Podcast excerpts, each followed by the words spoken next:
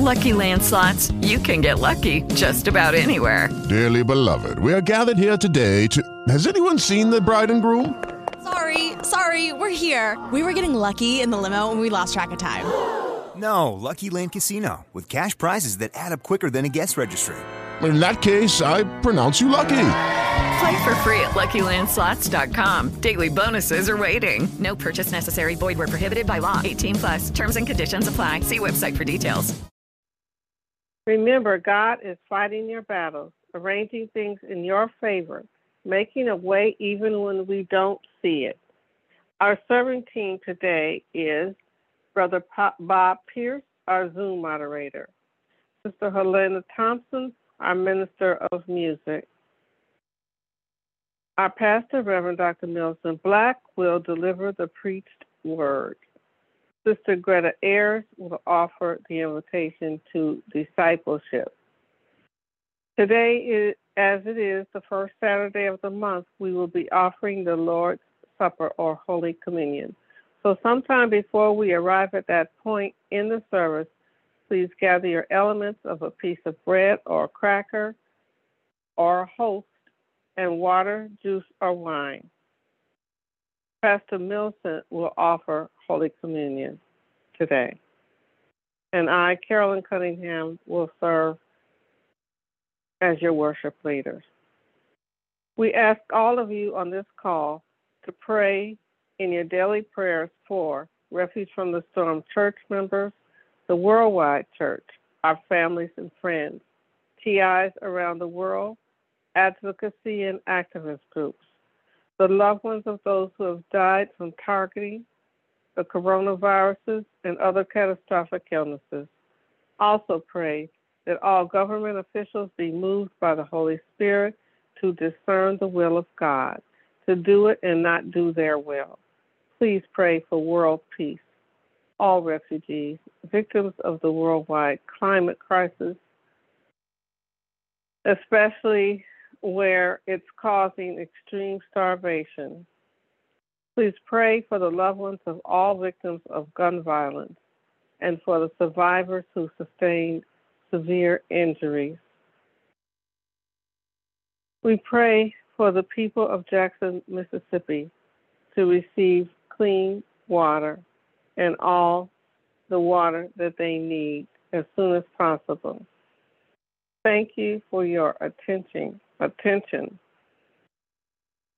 Now, I will sing the opening praise and worship song. After that, I will lead you through the rest of the worship service.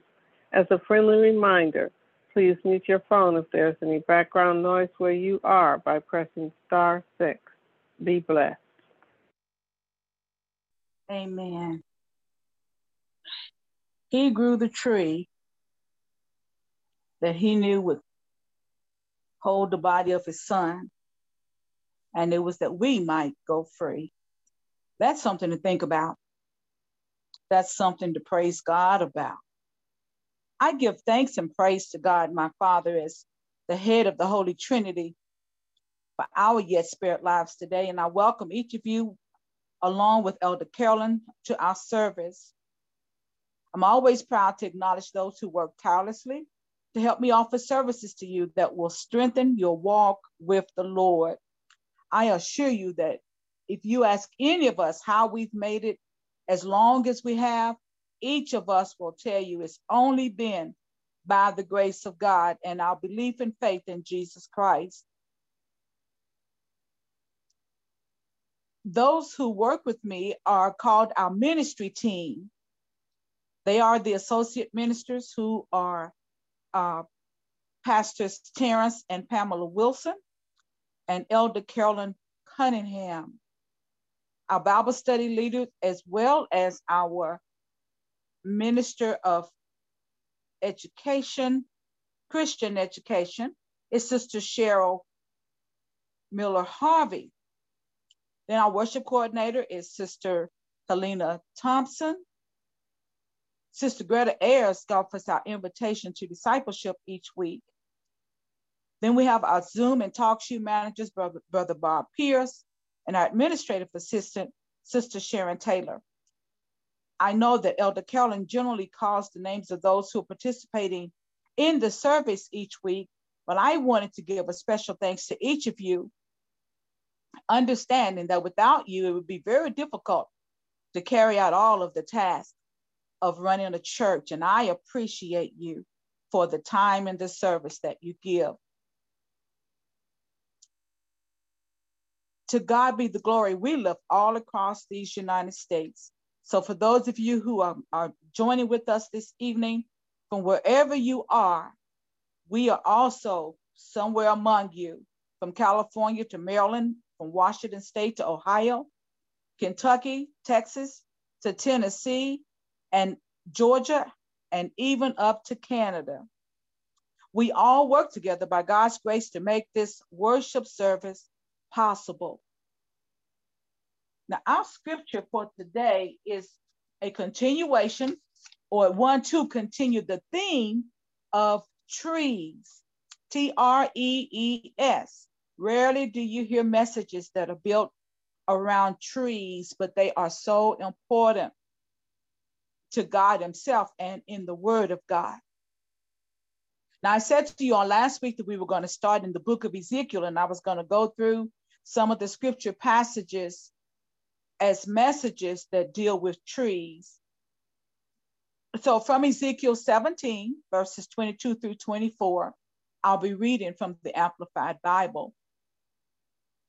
Thus says the Lord God I myself will take a twig from the lofty top of the cedar and will set it out. I will crop off from the topmost of its young twigs a tender one, and I will plant it on a high and lofty mountain. I will plant it on the mountain heights of Israel, that it may grow boughs and bear fruit and be a noble and stately cedar. And birds of every kind will live under it they will nest securely in the shade of its branches. All the trees of the field will know that I, the Lord, bring down the tall tree, exalt the low tree, dry up the green tree, and make the deep tree flourish. Make the dry tree flourish. I am the Lord. I have spoken, and I will fulfill it. Let us pray. Great and mighty God, we thank you for this day, Lord. We thank you for the opportunity to bow humbly before your holiness, oh God. Spirit of the living God, breathe fresh upon us. Breathe fresh upon God's word that we might be fed and watered and that we might grow. Now, Father, I pray that the words of my mouth and the meditation of my heart will be acceptable in your sight, O God, my strength and my redeemer. In Jesus' name, amen. So, for a topic this afternoon, to some and this evening to others, I'll be talking about a tree that trusts God. A tree that trusts God. This particular chapter, um, at the very beginning, God talks to Ezekiel about a riddle. He said he was going to tell him a riddle and a parable. I hope you all will remember riddles as children. I do. I had to really work to re- pull up some of those that were told because people would walk up to you and say, I've got a riddle for you what's this, this, or this, and this? And you try and rack your brains to come up with the answer to it. And it would be some funny something that you all would laugh about and, and you walk on or they would walk on. But a riddle actually was a structured, was actually structured like a puzzle, right? So you you work in a puzzle in your mind. Here's one. What's black and white and red all over? Surely all of you remember that one. The answer was a book. Here's another one. How can a brown cow eat green grass and make white milk? That's still a riddle that has not been answered, except that we have to say God did it. And this one is one of the most amazing ones as you give it thought. And it refers to what Jesus did for us at Calvary. He took our black hearts, washed them in his red blood, and made them white as snow. Now that's a riddle that we're glad could be solved. Who could do anything like that? No one but Jesus. In the book of Ezekiel, I gave some of his history last week.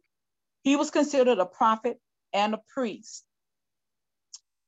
which means that Ezekiel was also of the tribe of Levi. He was married and he lived in Judea. Now, the interesting thing about Ezekiel's marriage was there came a time when God told Ezekiel that he was going to take his wife from him in death. And he told Ezekiel, Do not cry as a, an example to Israel of the strength that one can have. Now, Ezekiel and Daniel were both in Babylon at the same time. Ezekiel began to prophesy of first judgment in the early chapters of the book of Ezekiel. And in the latter chapters, Ezekiel began to preach about hope and restoration. But there was a lot of judgment coming to Judah because of their idolatrous and disobedient ways. I'm telling you, God knows how to punish his children. So, as we talk more, much of the early scriptures are again spoken in a parable or written in a parable. And a parable is a story that illustrates a spiritual truth. The deeper meaning is not seen without a deep and a close examination. I'm telling you, you all, I had to labor over these scriptures to get what I believe is the meaning that God wants us to know today. By the same token, a riddle is a challenge and it challenges the wit. But parables grab the attention and it sticks in the memory. So with a riddle, you might be stumped for a minute when you come up with the answer or the other person tells you the answer. You all will laugh and go on, right? It has, I mean, it's just something funny, something to laugh about. But when you get the truth the deep meaning of a parable, that's something that's going to stay with you. You're going to remember that one forever.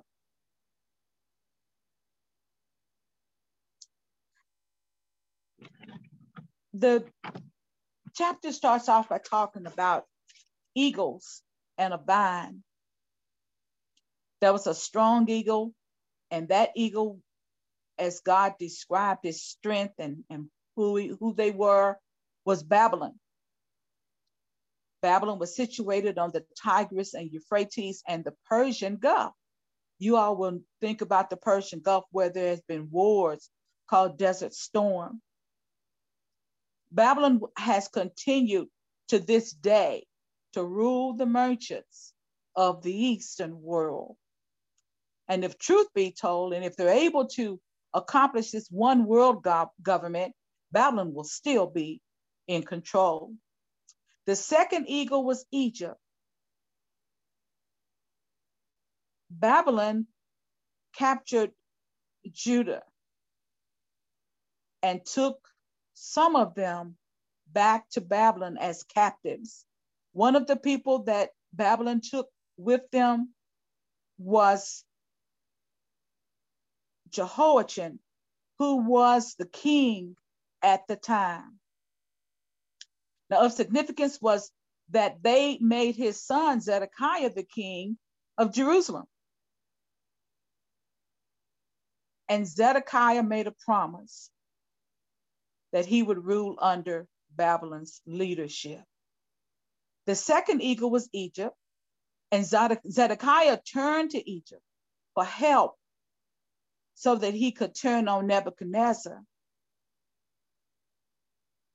and break his people free. But this is really where Zedekiah's problems began.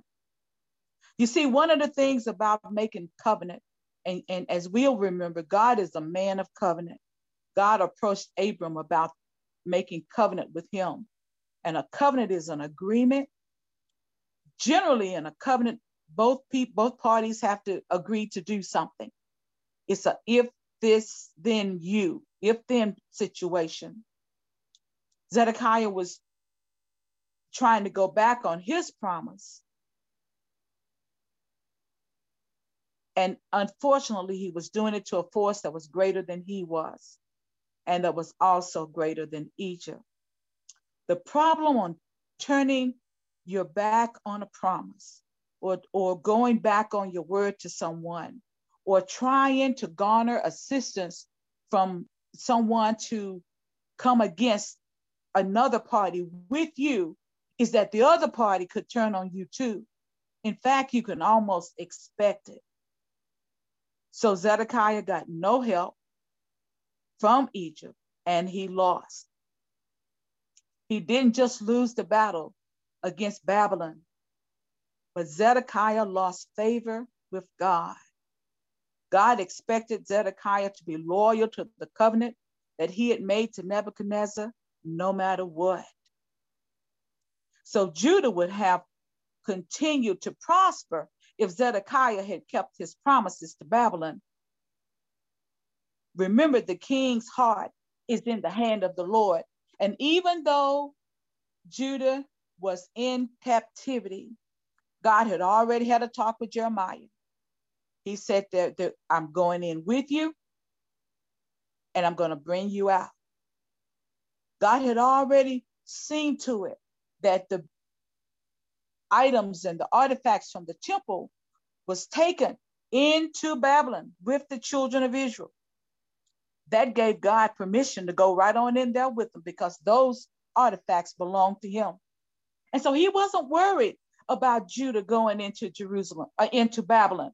God was going to just continue to be God. There's the scripture from uh, uh, Proverbs 21 that the king's heart is in the hand of the Lord. And like the waterway, God turns it any way he wants to. So God was going to see to it that Nebuchadnezzar treated his people right. But Zedekiah took things into his own hands. So God renders judgment against Judah and Egypt because Zedekiah broke the oath that God would honor.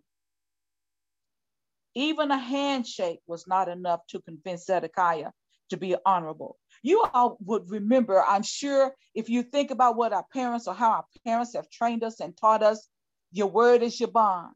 That's something that's been told. That's a character builder from way back. If and to strengthen that, when you give your handshake on something, many a transaction has been secured through a handshake. Sometimes land has been purchased through a handshake. Other times money has been borrowed by handshake. The promise to repay, the promise to pay again has taken the form of a handshake as its guarantee that the promise will be fulfilled because Zedekiah broke the covenant and brought dishonor not just to himself, not just to Israel, but also to God. Zedekiah died a horrible death while in Babylon in captivity.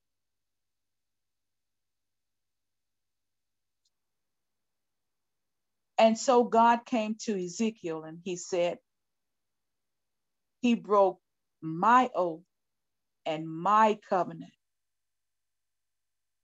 God took it all personal. God said, and because he broke my oath and my covenant, I will do some things. I will recomp- recompense on him. I will spread my net over him, over his head, and he shall be taken in my snare. Nebuchadnezzar didn't have to worry about repaying Zedekiah for anything that he had done by trying to organize a coup against him. God took it personal. God says, I'll take care of it. And so we can be assured, even in our own lives, even in our own situations, when we make covenants, God takes it personal. We are doing it as unto the Lord. And whatever we do is unto the Lord, we have to remember that it's as if God is personally in the room.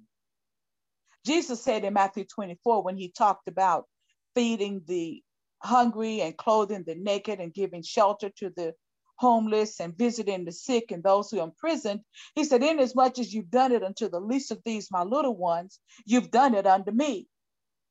And then he says, and so there's a special place prepared for you in heaven. He'll say, Come ye, blessed of my Father, because you did all those things. I'm going to make you ruler over many things. But then he says, then there'll be those who I'll, t- I'll call to sit on, on my left because those who did those things unto him or unto others as if they were Jesus, Jesus said, I'll let you sit on my right hand. But those who sit on the left, he will say, Depart from me, you workers of iniquity, for you saw me hungry and you didn't give me food. You saw me naked and you did not bother to clothe me. You saw me without housing and you did not even worry about giving me shelter. I was sick. You didn't come to see me. I was in prison. You didn't even give me a card of encouragement. Jesus said that those who are about to be banished will say, When did we see you in those positions? And Jesus will say, Inasmuch as you did it not unto the least of these, my little ones, you did it not unto me. And then Jesus ended that, that passage by saying, There will be wailing and weeping and gnashing of teeth, because those who did not honor the covenants of God, not even the ones that Jesus ordained, will have to pay. So God said that he would bring Zedekiah to Babylon, and he did. He said that he would try Zedekiah for treason. Now, you know, that's what happens to a soldier who takes his training and uses it against his own nation and his own people. They're guilty of treason. That's what happens to a Congress who refuses to make laws and statutes and pass bills that will protect the people. That's considered treason. God's considered that Zedekiah had committed treason against him. And so Zedekiah's troops fell, the people were scattered, and Zedekiah died. God had promised to bring Judah, though, through the captivity, and he still kept his promise. But Judah was being judged for their lack of trust in God. Judah was considered as a tree, y'all. You'll remember the, the Psalm of David that said, Blessed is the man who walketh not in the counsel of the ungodly, nor standeth in the way of sinners, nor sitteth in the seat of the scornful, for his delight is in the law of the Lord, and in his will, God's will, he will meditate day and night. Then he goes on with this promise For they shall be like a tree that is planted by the rivers of waters, who do not cast forth his fruit. Before its season, his leaves will not wither on the vine. Why? Because he's planted by the waters. And whatever he does shall prosper. So that's what who we are as we allow ourselves to be watered and fed by the word. We don't have to go down to the nearest river and pull from it the water that we need when we go to the word. But Jesus said that when we accept him as our Lord and Savior, then there's a, a, a river of water that takes up residence on the inside of us. And we don't want that river to ever dry up. Jesus promised that it wouldn't. There were some times Zedekiah went over to Egypt. I want to get back to that. He went over to Egypt to make an alliance against Babylon. And there were times that others of his ancestors had gone over to Egypt. I think twice Abraham went to Egypt even after he went to Canaan and got the land that God had promised, there was a famine and, and during the famine, Abraham sought to go to Egypt. Then Isaac was on his way to Egypt, and God had to get his attention. He said, Do not go to Egypt. Because Egypt represented something that God did not want us to have to deal with. Egypt represented bondage, it represented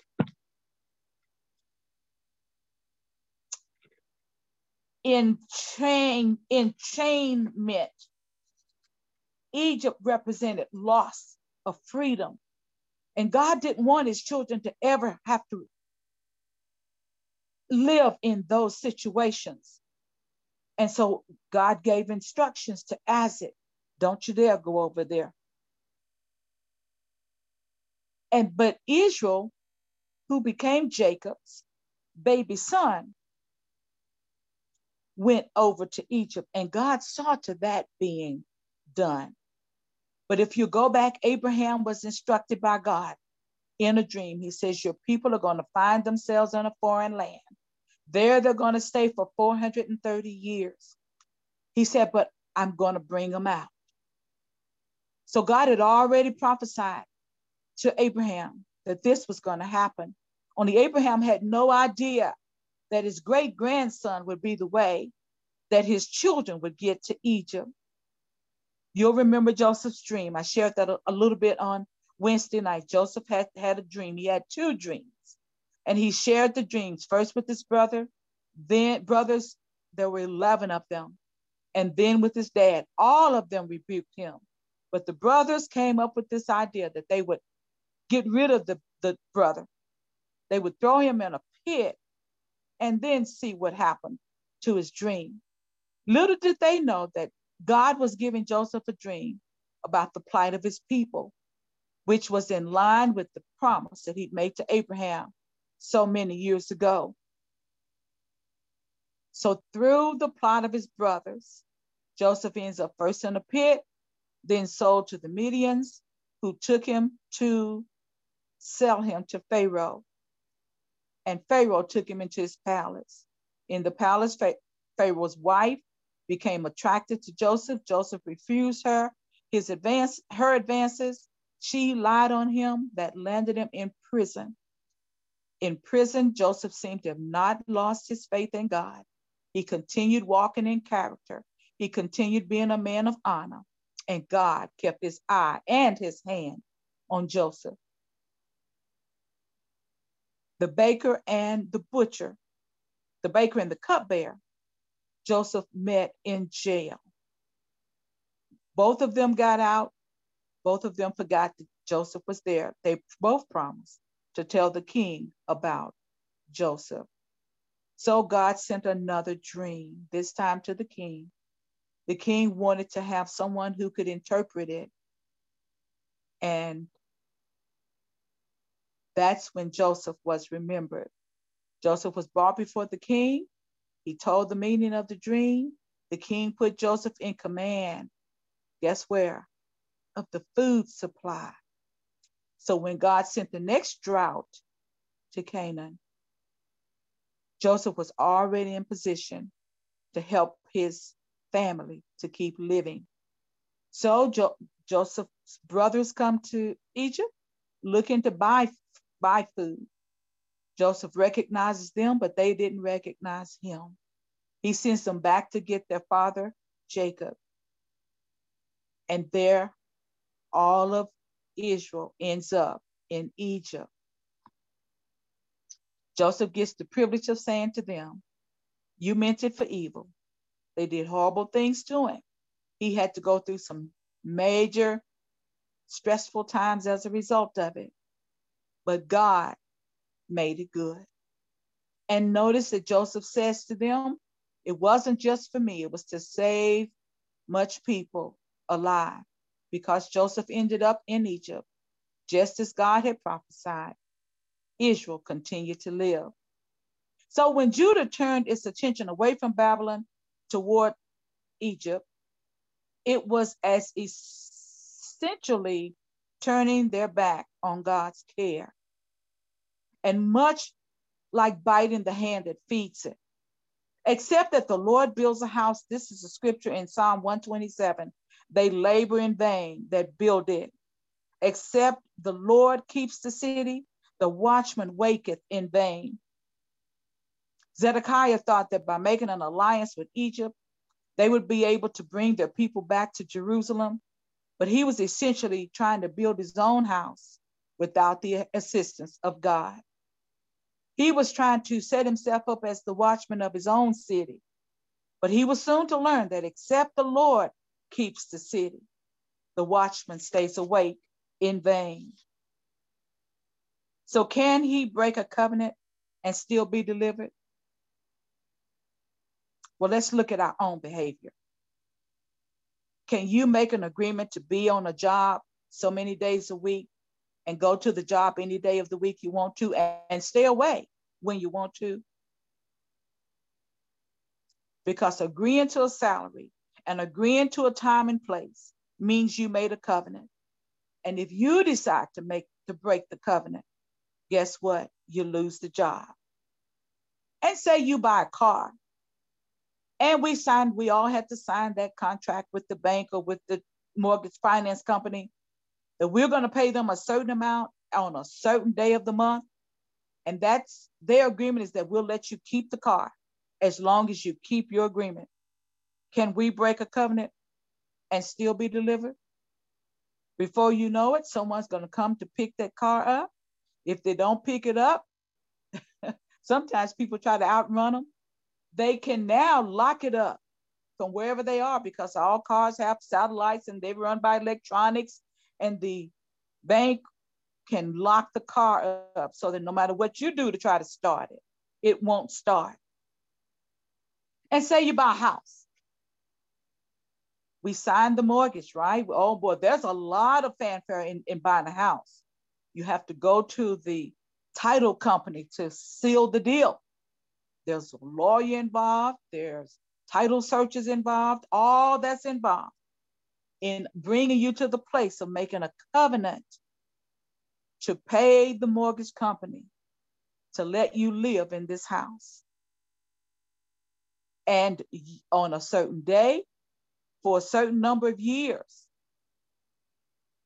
But then I guess about halfway through, you decide you don't want to pay the mortgage anymore. You don't really owe them because you've been keeping up the house and painting it when it needed needed painting and modernizing it. And I don't think I owe the mortgage company anymore. But even God will remind you that you made a covenant.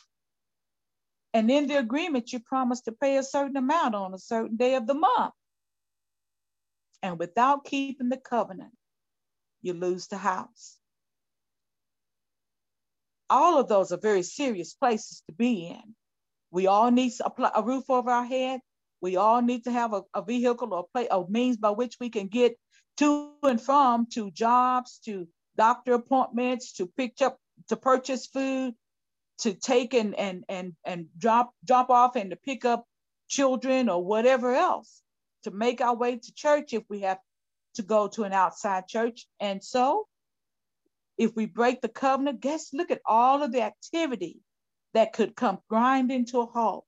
Look at all the security that you give up. Zedekiah did something even worse than that. He gave up his security with God. I just wanted to throw in there that modern day Babylon today is called Iraq. Think back over the wars that you've heard of. And today, modern day Persia is called Iran. And I mentioned Persia because they ended up overthrowing Babylon before it was all over.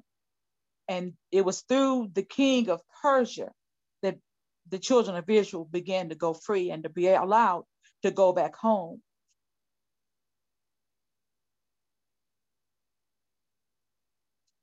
So I'll just reiterate oaths and agreements made as a worshiper of God should be honored as if the oath was made to God Himself.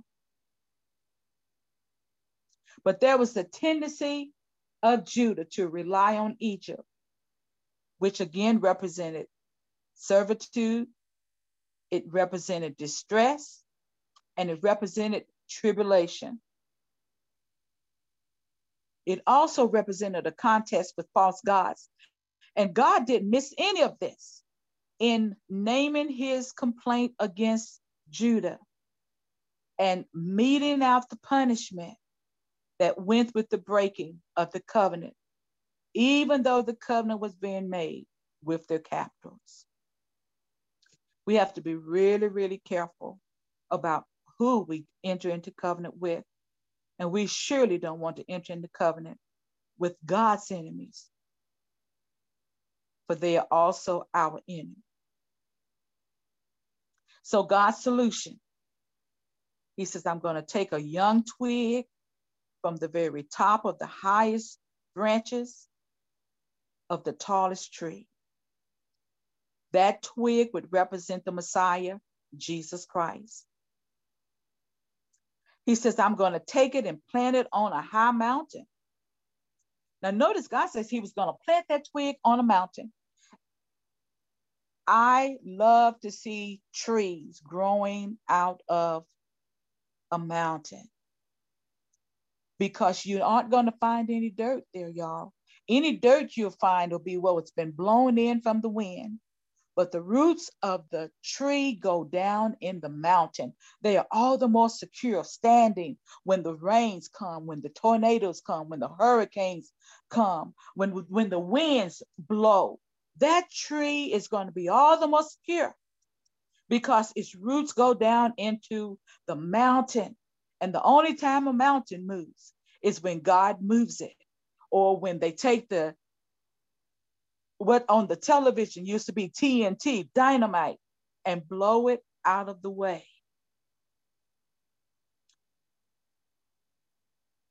God says, from that twig that I make a plant, I'm going to bring forth boughs and bear fruit, and every sort of bird will dwell. That means God's going to feed the, the world, actually, because Jesus is the twig that becomes the plant on the highest mountain, probably Mount Zion. And as men and women, boys and girls come to it, they will find shelter under its boughs. They will be able to have fruit from it. And it says every sort of bird will dwell. Every sort of bird will mean the people from where, whatever part of the world they come, as they come to Jesus, they will find safety, they will find covering, they will find security. And so the parable goes on. God says he was going to bring down a high tree. That's Babylon. And this becomes, then it becomes an eschatological saying. He was going to exalt the low tree who became Jesus. He was going to dry up the green tree. Babylon was green with, with uh, commerce. They made lots of money. They did lots of selling and trading. In Revelations, it said, including the bodies and the souls of men. And for that, God would get them in the end. And God says He was going to make the dry tree flourish. Remember, they called Jesus the stone that the builder rejected. When the builder was looking for stones to build the temple, he overcame, overlooked Jesus, said, Oh, that's too scrawny. That doesn't look like a tree, a, a stone that would hold up very much of anything. And so they overlooked him. But he became the chief cornerstone. Now, there are instances of, of God exalting the low. That's when the word says the last will be first and the first will be last. Remember Joseph. He was at the end of, of Jacob's tree of children. He was the one that they threw out of the family. His brothers did that horrible thing. But he was also the one that God exalted. God exalted him in the eye of the Pharaoh. He exalted him over the people in that land. He exalted him over his own family because, indeed, like the dream, they had to come to him for food. Look at how God exalted Israel. Israel made, made a lot of pro- uh, messes. They made a lot of problems for themselves. What Israel did was ran after other gods even after they saw all the mercy, all the miracles that God could perform. Israel followed other people's gods because they followed the women and the women pulled them away. Sometimes fear caused them to shut down and place their trust in others, as did Zedekiah in Egypt, rather than keeping his faith in God. But God, every time, would, because of his mercy and his love, would bring Israel out and stand them on their feet once again. Remember King David, after Saul was put out of God's favor, Samuel overlooked David. He kept asking for the next oldest and the next oldest and the next oldest. But the oil would not cooperate with Samuel's plan because the oil had God's plan at hand. And so came David, the very last child, the last one called, the last one anyone thought would be anyone significant in God's plan. David became part of the lineage of Jesus Christ himself. So we want to remember that God is sovereign. That means he's boss. He's the one that calls the shots. No matter how things seem, God is always in control. He's never out of control. So when we look at ourselves and this political leadership or lack of sound political leadership or lack of honest political leadership, God's still in control. When we look at our economic security, when we wonder if we're going to have to go to a digital coin, when we wonder if the dollar is going to crash or be done away with altogether. Whatever man comes up with, if God allows it. Notice I said allow, that indicates God's still in control. He will provide for us. We hear a lot about food and famine. It grieves us to think about what happens when they deliberately burn down chicken plants or when they deliberately don't let men plant gardens any longer. When they deliberately leave good food sitting out on barges instead of bringing them in to our country so that the prices will go down. Many people tell us, make sure you have some extra food on hand. God still hasn't lost control. Even when it looks like there's not enough. Remember the one who took two fish and five loaves of bread and fed 5,000 men and the rest. And there were still baskets of food left over. God is still involved in the affairs of humanity. That's important for us to remember. He's involved in your situations and your circumstances. He's concerned about what concerns you. He's still able to turn the tables over on the money changers, though they sell our bodies and our brains.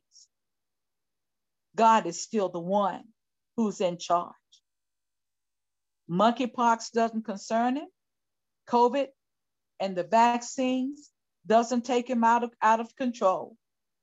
Transhumanism, which is what they're saying they're after when they make people take the shots or the jabs or the COVID 19 vaccine, God still recognizes his own. They might change our DNA, but they can't take our spirits because that's part of God himself.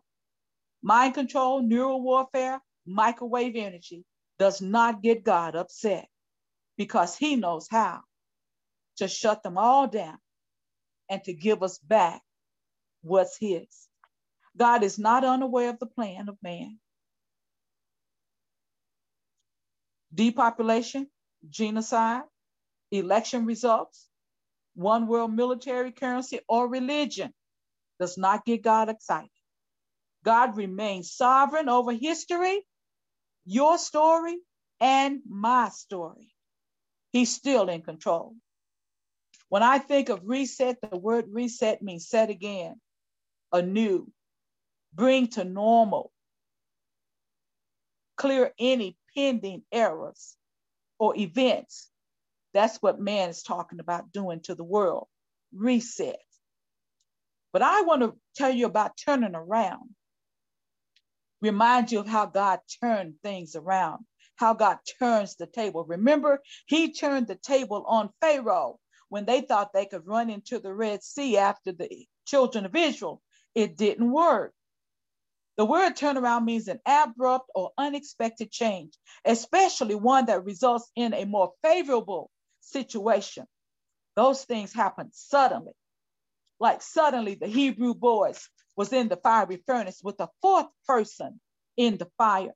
Suddenly Daniel was coming out of the lion's den, still in one piece. Suddenly the chains fell off and the bars opened on Paul and Silas as they sang and prayed and gave praises to God. Suddenly, the woman's issue of blood dried up, and Jairus' daughter was brought back to life. Suddenly, the woman who'd been bowled over for 38 years stood up straight because Jesus said, I want you to stand up. You are loosed from your infirmities. Of all the trees planted in this world, God knew exactly which tree would hold his son on Calvary. Think about that as God began to plant the trees in creation. He knew which one, exactly which one, was going to be used for the task of holding up his son as he gave up the ghost on a hill called Calvary. God uses trees as metaphors and, and examples of man so when God looks at a tree, he sees men. Or when he looks at a tree, he sees his son hanging for you and for me. There's some major importance in the trees. So I looked for what tree exactly I've been looking for this, you all, for years. Held Jesus at Calvary. Last week, I told about the dogwood tree, the, the legend of the dog tree. Today, I have another legend because no one has given the exact tree. But today's legend says there were three trees that held Jesus's body. There was a cypress tree, which represented royalty and priestly and it held his entire body. Then there was a cedar tree, and it represented incorruption. It held his feet. And then there was the palm tree. It went across the crossbow, crossbow. It held his hands, and it represented victory. The tree was grown in the earth, that nourished it. The roots went down to hold the tree up. And then the timber from that tree made the cross.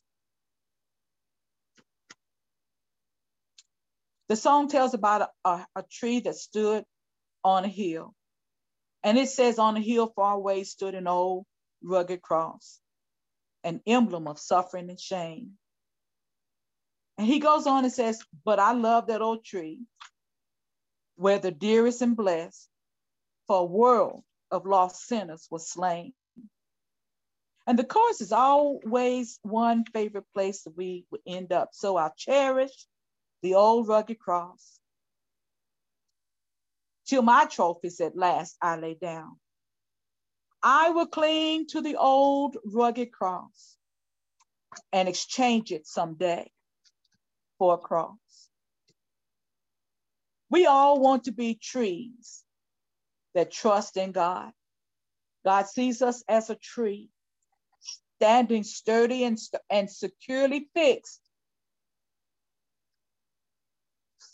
And he expects our trust in him. Amen.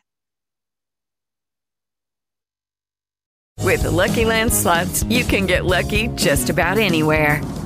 This is your captain speaking. Uh, we've got clear runway and the weather's fine, but we're just going to circle up here a while and uh, get lucky. No, no, nothing like that. It's just these cash prizes add up quick. So I suggest you sit back, keep your tray table upright, and start getting lucky. Play for free at LuckyLandSlots.com. Are you feeling lucky? No purchase necessary. Void where prohibited by law. 18 plus terms and conditions apply. See website for details.